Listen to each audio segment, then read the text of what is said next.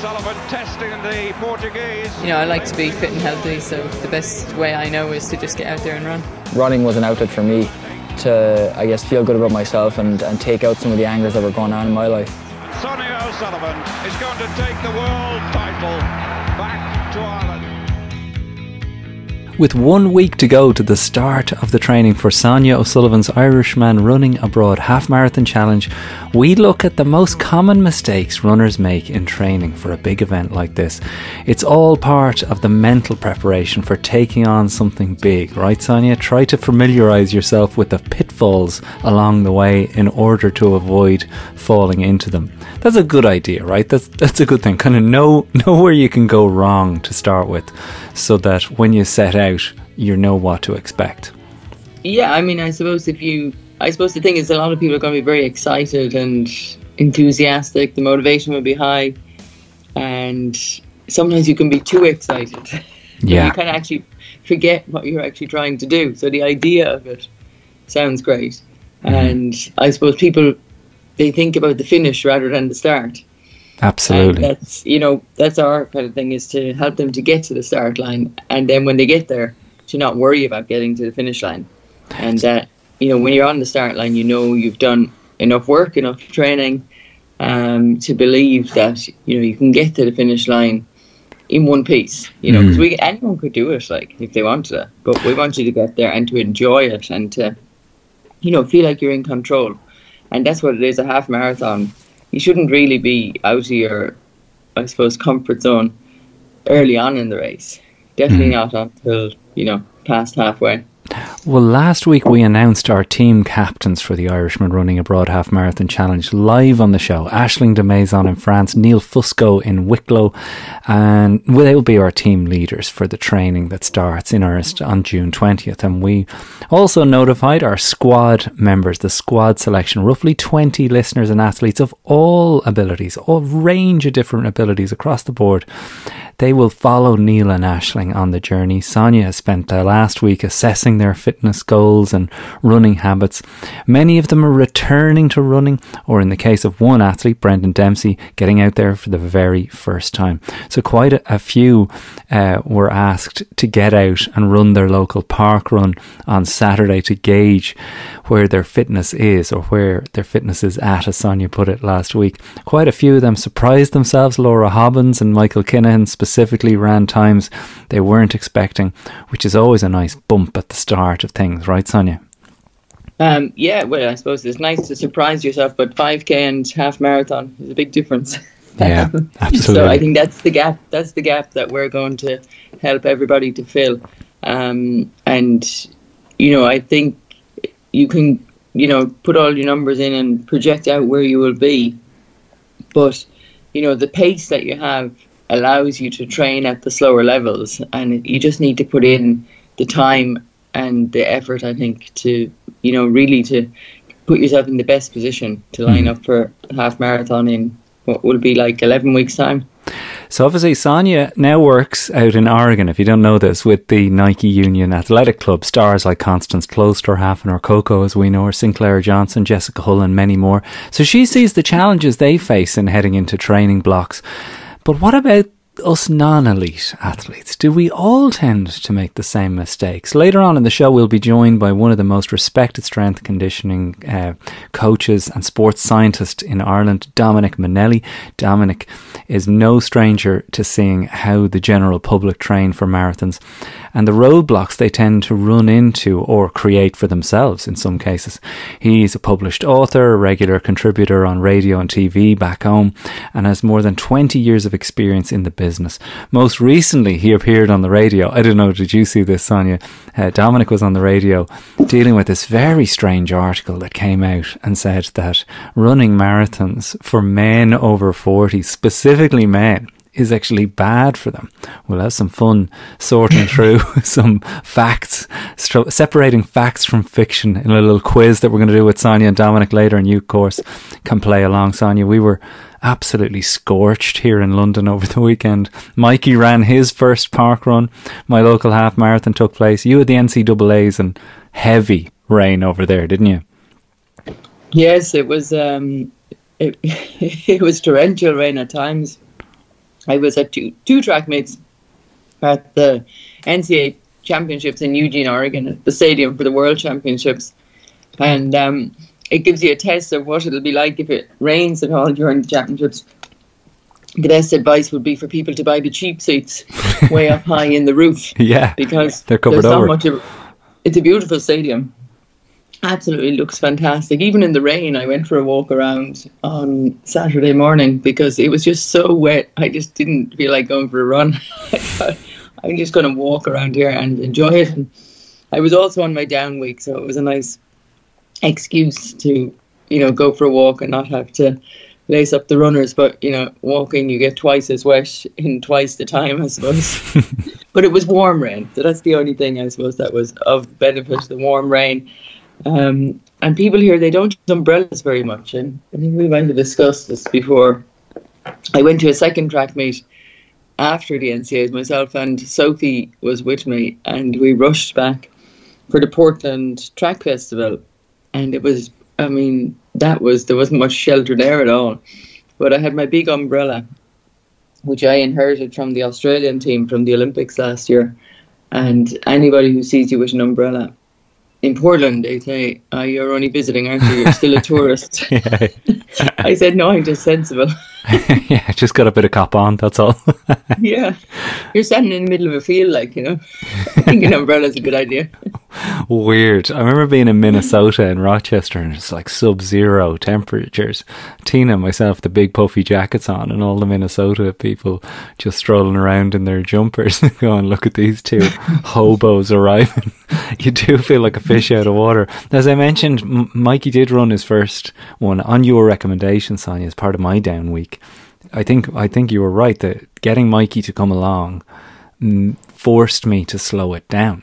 Uh, Mikey is 11 and uh, he did it in under 30 minutes at a very relaxed pace, pointing out ducklings to me, telling me his favourite dogs. It was honestly, it was a real eye opener because I guess there are two, maybe three worlds within the park run world, isn't there? There's the oh, people. there's loads of words i think in there yeah. Well, there's the there's the people at Mad Eggs at the front who are like, I'm going to break twenty, and like they're like running for it like this is the biggest thing in my week. I don't think they all talk like that, but many of them seem to, and they're they're literally shouting at marshals, "Get out of the way!" uh, to people that are slower than them, and you're like, I'm in the group, good bit behind that with Mikey, and they're just loving the park run. They're just everyone's going, "You're doing great." it's just such an eye opener for me to go, "Oh, this is what this is what it really is all about, isn't it?" hmm Then, well, they all thank the marshals as they head around, don't they, and wave. And in Australia, they give high fives. I'm not sure if they do that anymore Yeah. now. That might be uh, off limits, is it? There was a kid with a big, spongy, gigantic hand that was giving out high fives to everyone. Another guy with a cowbell that he was rattling to get us through the last corner. It was really, really special, I have to say. Uh, maybe now's the time, before we bring Dominic Munnelly on the live line, let's go round the parishes and talk about a few park runs and a few of our listeners, what they've been up to this weekend.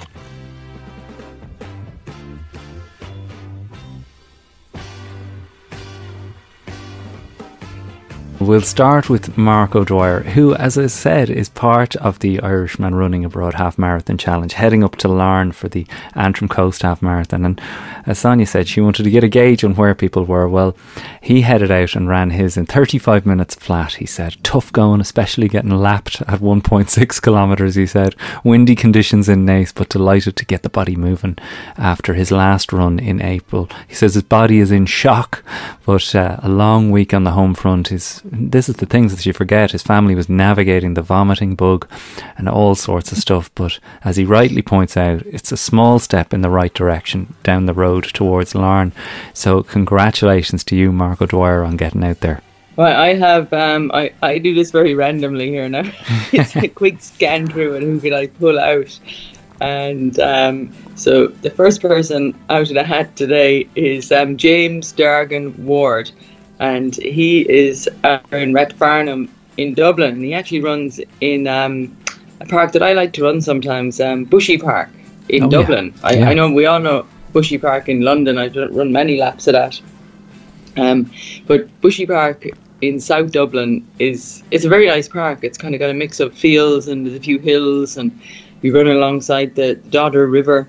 And he was in there doing some gentle intervals. So I wonder what that was. Maybe it was a bit of fartlek. Yeah. But well done to James on getting out there 10k in under five minutes per kilometre pace. Another person part of our squad heading to Larne is Pamela Carney Schofield. She's I've mentioned her on the show before out in Houston. She did a 50 kilometer trail race this weekend in Hood in Oregon, not too far from you, Sonia. This Oh, I the, know. Who did you say that was? Uh, her name is Pamela Schofield.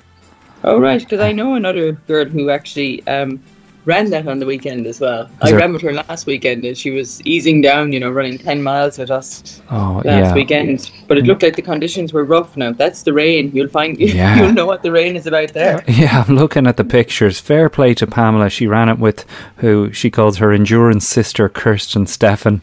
Uh, she did four, 50 kilometres in a time of 7 hours 15 minutes. Absolutely banana stuff.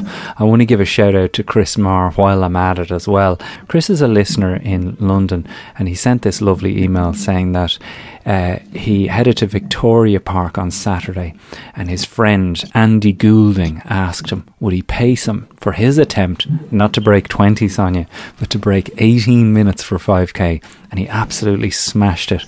1757 Andy Goulding ran and Christopher Marr a true friend has sent in this email to get him the shout out in around the parishes. Well there you go. Congratulations Andy Goulding.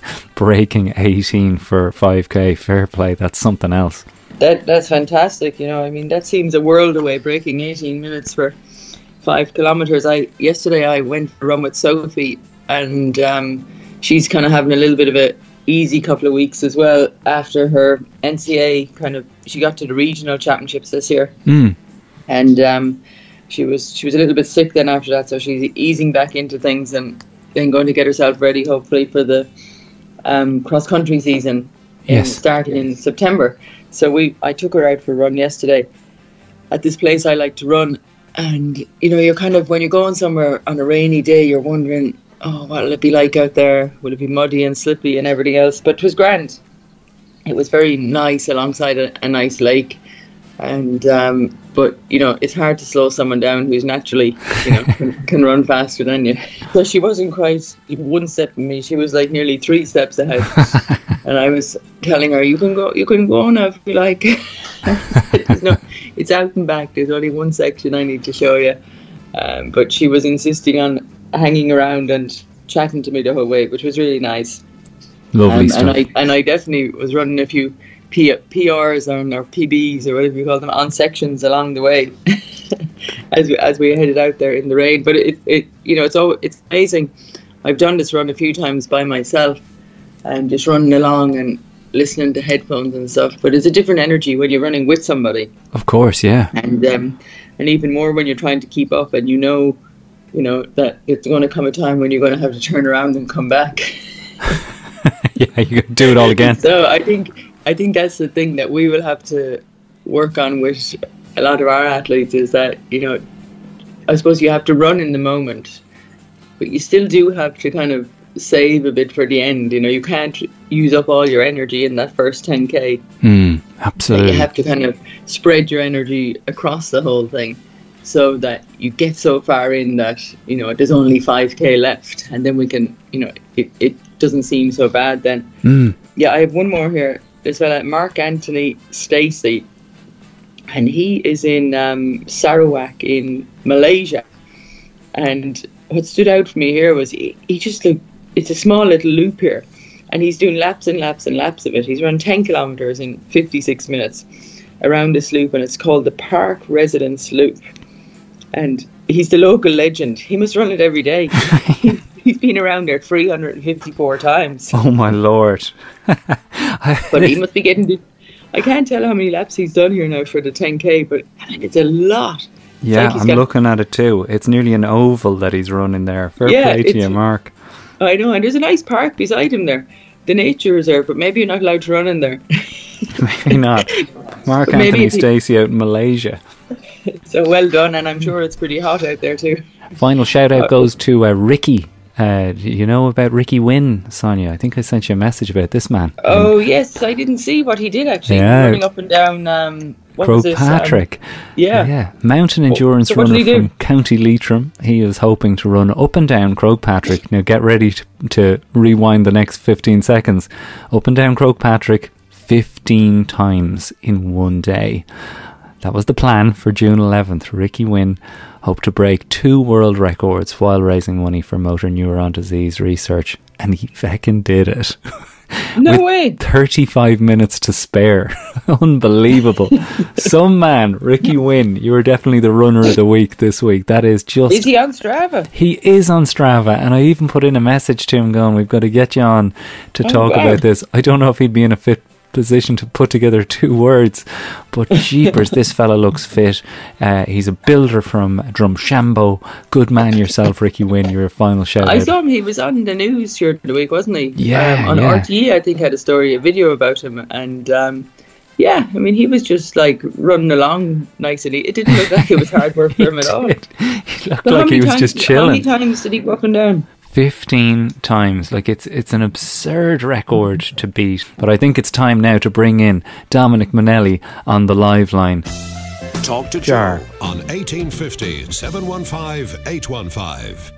Good afternoon to you, Dominic. You're on the live line. it's great to have you here. Uh, Dominic, you're a man who has coached so many people to half marathon and marathon success. If we were to start this conversation off with the number one pitfall that people face, both create self-created and just naturally existing, what would it be in your opinion? Uh, it's very easy. They do too much training in what we call the black hole of training. Um, so we recommend a kind of what we would call a polarized model of training, as kind of um, I suppose uh, it originated from the work of a sports scientist called Stephen Seiler's. Where, but it's it's not new stuff in the running community. This is quite kind of uh, well known since back in the days of Arthur Lydiard. But basically, 80% of your training should be done at low to medium intensity, and then 20% of your training is done at kind of like very high intensity race pace sort of training. The problem for most people is that they do probably about 80% of the training in the middle.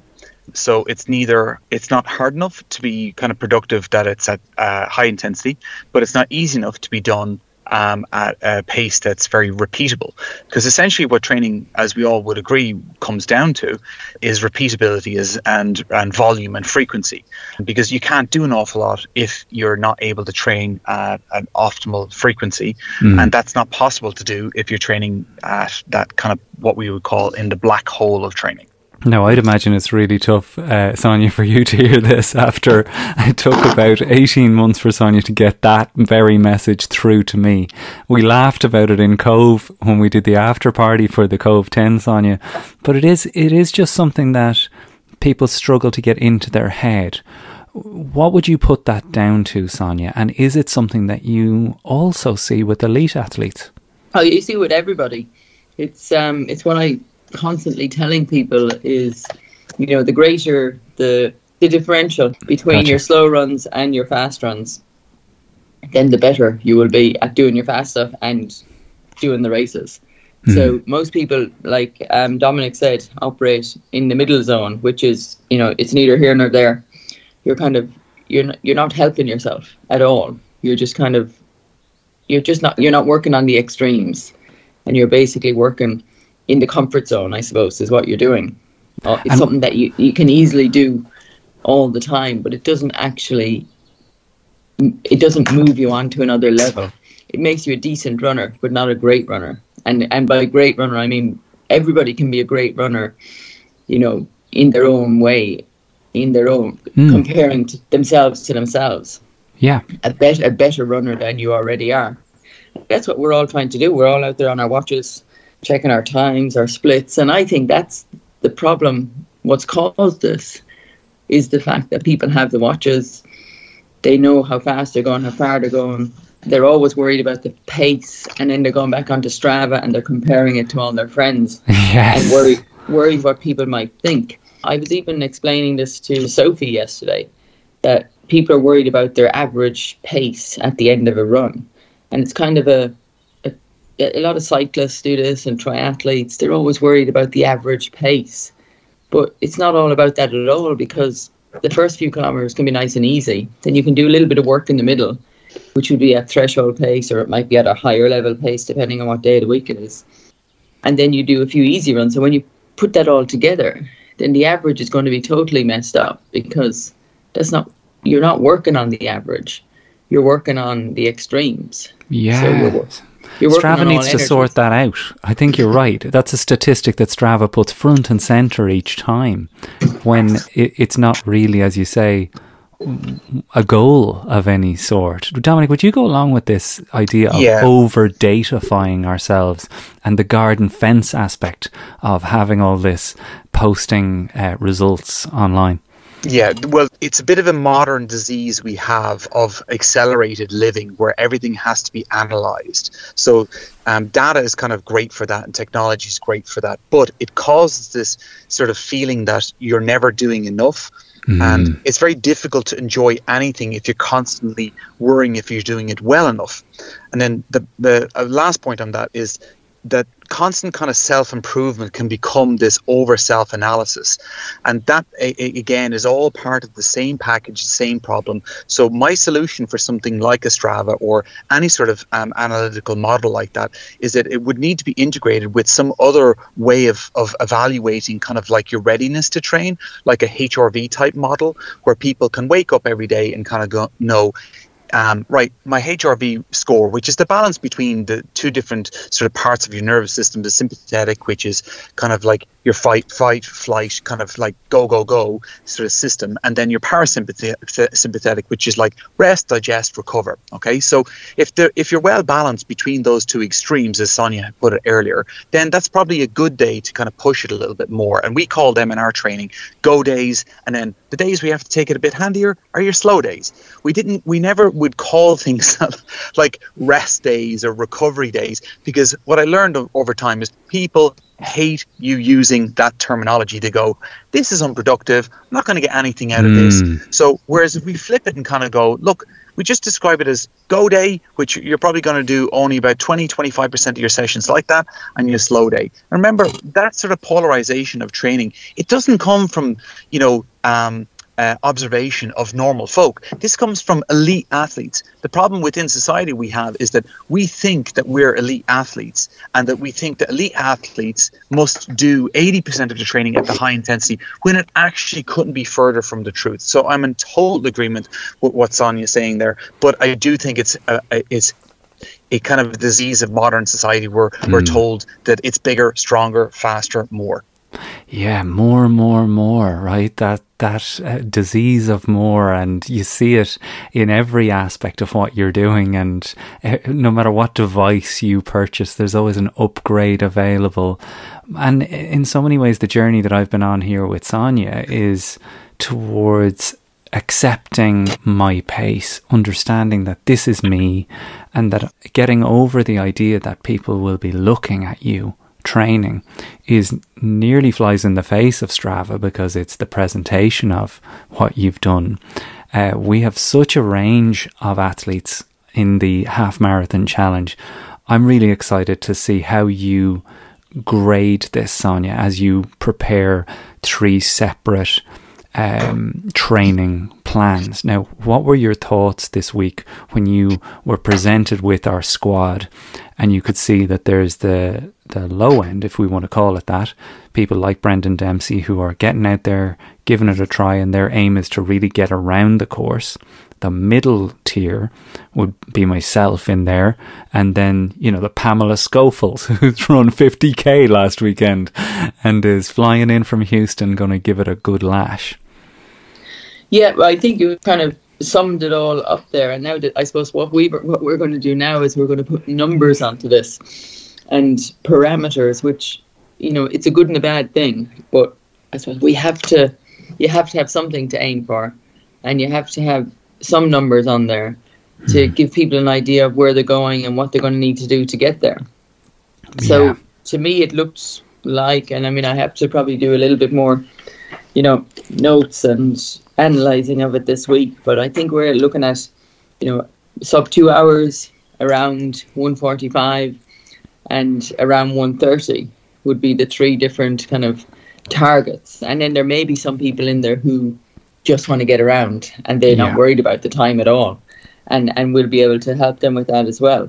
And that's really just practicing time on your feet and getting used to spending, you know, that amount of time out there uh, running around the roads or the parks or wherever it is. Because even though, you know, we do always encourage people to run on the soft surfaces and the parks if you can, as much as possible. At the end of the day, the half marathon is going to be on the road, so we'd have to do a little bit of practice on the harder surfaces so Mm. that the body gets used to that as well, because that's where you get a lot of pounding, and a lot of people will probably end up with, you know, sore quads the day after the race. Yeah. Um, so if we can prepare a little bit for that, then maybe we can reduce that a little bit and have people, you know, not so sore the day after the race and um, wanting to come back and do it again. Well, I'm really excited. Uh, I always am so excited when we have like this mission or we've got, you know, a direction. And you always say this, Sonia, you like going to visit places, but you like to have a thing to do, a reason to be there. We've really got a direction here now. And if you want to take part, you don't have to be on the squad. You can still just join along. If you're not even training for a half marathon, you'll benefit from this journey. I'll put all of Sonia's training plans that she's going to give out in the notes for each episode. The notes are, of course, available from premium Irishman Abroad on patreon.com forward slash Irishman Abroad. But as I mentioned earlier, and I want to play this for the two of you because Neil Fusco is one of our team captains. Uh, if you caught the show last week, we rang Neil and uh, let him know. And while he didn't uh, jump out of his chair with expletives the way Ashling de Maison did, which was a true joy to listen to, I had the chance to get this voice note from Neil just to get a sense of where he is with his training and his thoughts going into this. Hi, Jaron Sonia. What can I say? It hasn't really sunk in yet. I mean, it's Beck and Sonia Sullivan. They're a different level of athletes, uh, even even among the elite- elite athletes. And the very apex of that is Olympic medalists and world record holders, and that's Sonia for Ireland. Like a, a big regret of mine was I was due to go to uh, Parkrun Cabinteely in 2018, bring my then three-year-old to see Sonia run her 100th parkrun and bring her around in a running buggy and I wanted to show her the, like, the greatest Irish athlete of all time. And I was like, this was a girl, but I just circumstances generally just meant we couldn't make it on the day. And uh, now I have three little girls, and I get to say that Daddy's been trained for a race by the greatest Irish athlete of all time. I've been saying that phrase a lot recently. And with all that excitement, I'm absolutely breaking it to be honest. Like, not many things are once in a lifetime opportunities, uh, but this one certainly is. And what if I twist my ankle? What if I, for the hundredth time, smash my toe off the door frame, hobbling around for a week or two? Or what if my dodgy knee for the last 12 months finally craps out of me? Like, there's not much I can do for the first two, except I no longer work walk around barefoot anymore. But for my knee, I finally started doing all my prehab stuff, my stretching and mobili- mobility stuff before running. And even in the morning, I'm doing like a little bit of strengthening and mobility stuff, like, which I should have been doing for the last year. But um, yeah, just so excited. What can I say? Like, anyway, thanks so much, Darren Sonia. Uh, massively excited. Understatement to say that. And I can't wait to see how much I can learn and how, far I can really push myself. All right, talk to you soon. I love it, right? And I, I love the honesty, first of all, from Neil, because he's really laying his cards on the table. He wants to do this as much as anybody who submitted for it, Sonia. But he's worried. He, he, bricking it, I think, is the term he used. now, uh, Dom, when you see people like Neil Fusco come in who have a niggle or two, who are approaching 40 or just past 40, and they're going, oh God, I really want to do it. Yeah. But it's in their head. There is this paranoia that injury is just lurking in the long grass for me. I'll go to you first, Dom. Like, what do you say to people in that situation before we ask Sonia the same question? What do you say to the Neil Fuscos or the people listening to this who are going, yeah, Antrim Coast Half Marathon would be great, but I'll probably be in smithereens if I tried to do this? Yeah, is be prepared. So, like, take uh, uh, we can stick this in the notes, Charlotte. Take our, our mobility test that we would do with all of our clients on day one. Figure out where the areas you've got some limitations in. So, if you know, let's say your glute on the right hand side is the really tight side, then that can have knock on effects, as he mentioned, onto your knee. If you know, like, your calves are super tight, then that can have knock on effects. So, you kind of find out where's your kind of like, for want of a better phrase, where's your Achilles heel of where's the area that is always going to be a bit of an issue for you. And then you've got to do what we call the three S's. And this is all covered in YouTube tutorials I've done. So people don't need to look this up. We can send on the links. And the three S's are you do your soft tissue work, which is that that's your massage, like your self massage, whether it's a massage gun, it's a foam roll, a ball, whatever you want to use. Number two is you do your strength work. He's he's he's he's doing a lot of that. It sounds like. And number three, three you do your stretching. So just remember three S's, and just keep in mind when we say strength work, strength work doesn't look like what a bodybuilder does or what a rugby player does. Okay. So it's not the same thing. So we're talking about maybe very specific little exercises that will help you do the thing you want to do and continue to do it for a very long time. Doesn't matter if you're 40 or 70. I've got, uh, I've got to go and see some clients in a while. They're both 70. Their strength work looks, you know, know, fairly simple stuff. But we, you know, we vary it all the time because it, they train a lot, so we change a lot. But they're essentially still working around those three S's the whole time. And the client Hmm. I'm actually going to go and see here now, I'll be running down on Sandymount with him. He's 70 this year, and I've run with him every week for about maybe 16 years now. And so, you know, I've seen his kids grow up. I've seen the, seen the benefits of him running on a regular basis. But we've kept it simple the whole time. Um, and funny enough, he's actually somebody that's worn a heart rate monitor uh, for the past 16 years as well. So it's very easy for me to keep him in the right zones then as well. Hmm. So Sonia, I, I know that uh, you've got a lot of thoughts on this too, because you also have had to deal with me and my paranoia around injury. Uh, some of it is just ignoring me talking nonsense. but uh, what is your go-to piece of advice for somebody like Neil who's a little bit scared of uh, getting injured doing, doing this? Yeah, I mean, I think you do have to listen to your body and be aware of any aches and pains and different things. But then you also need to be able to weigh up, you know, what can you run through or what can you manage, and then Mm. what what do you have to stop for? And I suppose that's the thing that you know, after years and years of running, you you figure that out. And there's lots of things that you can run through and you can manage, but it takes experience and I suppose a, a feeling to be able to do that, to know that if you go out and run, that you'll come back and you're no worse. I think that's the big thing is if you got any aches and pains, and some of them will be good aches and pains, especially after the first week of training. If we start doing things that people are not used to, like you know little interval sessions or fartleks or hill runs, longer runs, you will have these kind of aches and pains, but you need to figure out how to manage them, and you know what's a good one and what can you get through, hmm. and you know I suppose the thing is when do you have to stop and ask somebody, an expert for advice? Is you know if you have to go to a, a strength and conditioning coach, and and maybe you know that does help as well, if you have little exercises that you can do, warm up exercises that could. Then when you get out, you don't have those little aches and pains as you start your run. I mean, sometimes if you're in a rush, you might run out the door, and you'll have these little aches and pains, and you think, oh, I didn't have time to stretch today, did I? I should have done that. Whereas if you can, and I think the key is to, to write things down and to make notes so that you remind yourself to do this. And you get into regular routines every day, like what do you do before you go out for your run? And take the time to do it. You know, even if it's little stretches to open up the different, you know, joints around your ankles, your knees, your hamstrings, your glutes, all all these places that, you know, they take a bit of wear and tear. So Hmm. you just need to wake them up sometimes, particularly if you're running in the morning time or if you're running after sitting down at a desk all day. Sometimes you do need to walk about and stretch a bit before you lace up the shoes and run out the door and, and then to start off slowly and to gradually build into the run. I am absolutely loving this chat, lads. Dominic, will you stay on and come with us for the second half of this show? We've Can do. we've got so much more to get through over uh, in the second half. The juicy Patreon goodness, the lifeblood of our show.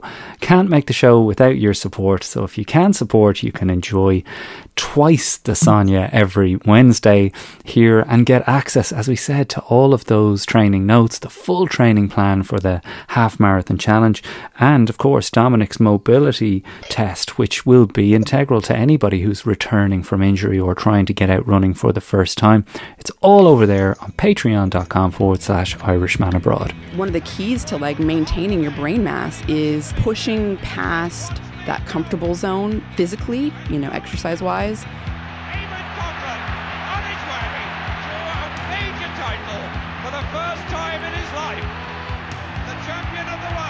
Imagine you know a world where everybody could go out the door and engage in the kind of exercise that's going to make them more relaxed, more healthy, burn off stress,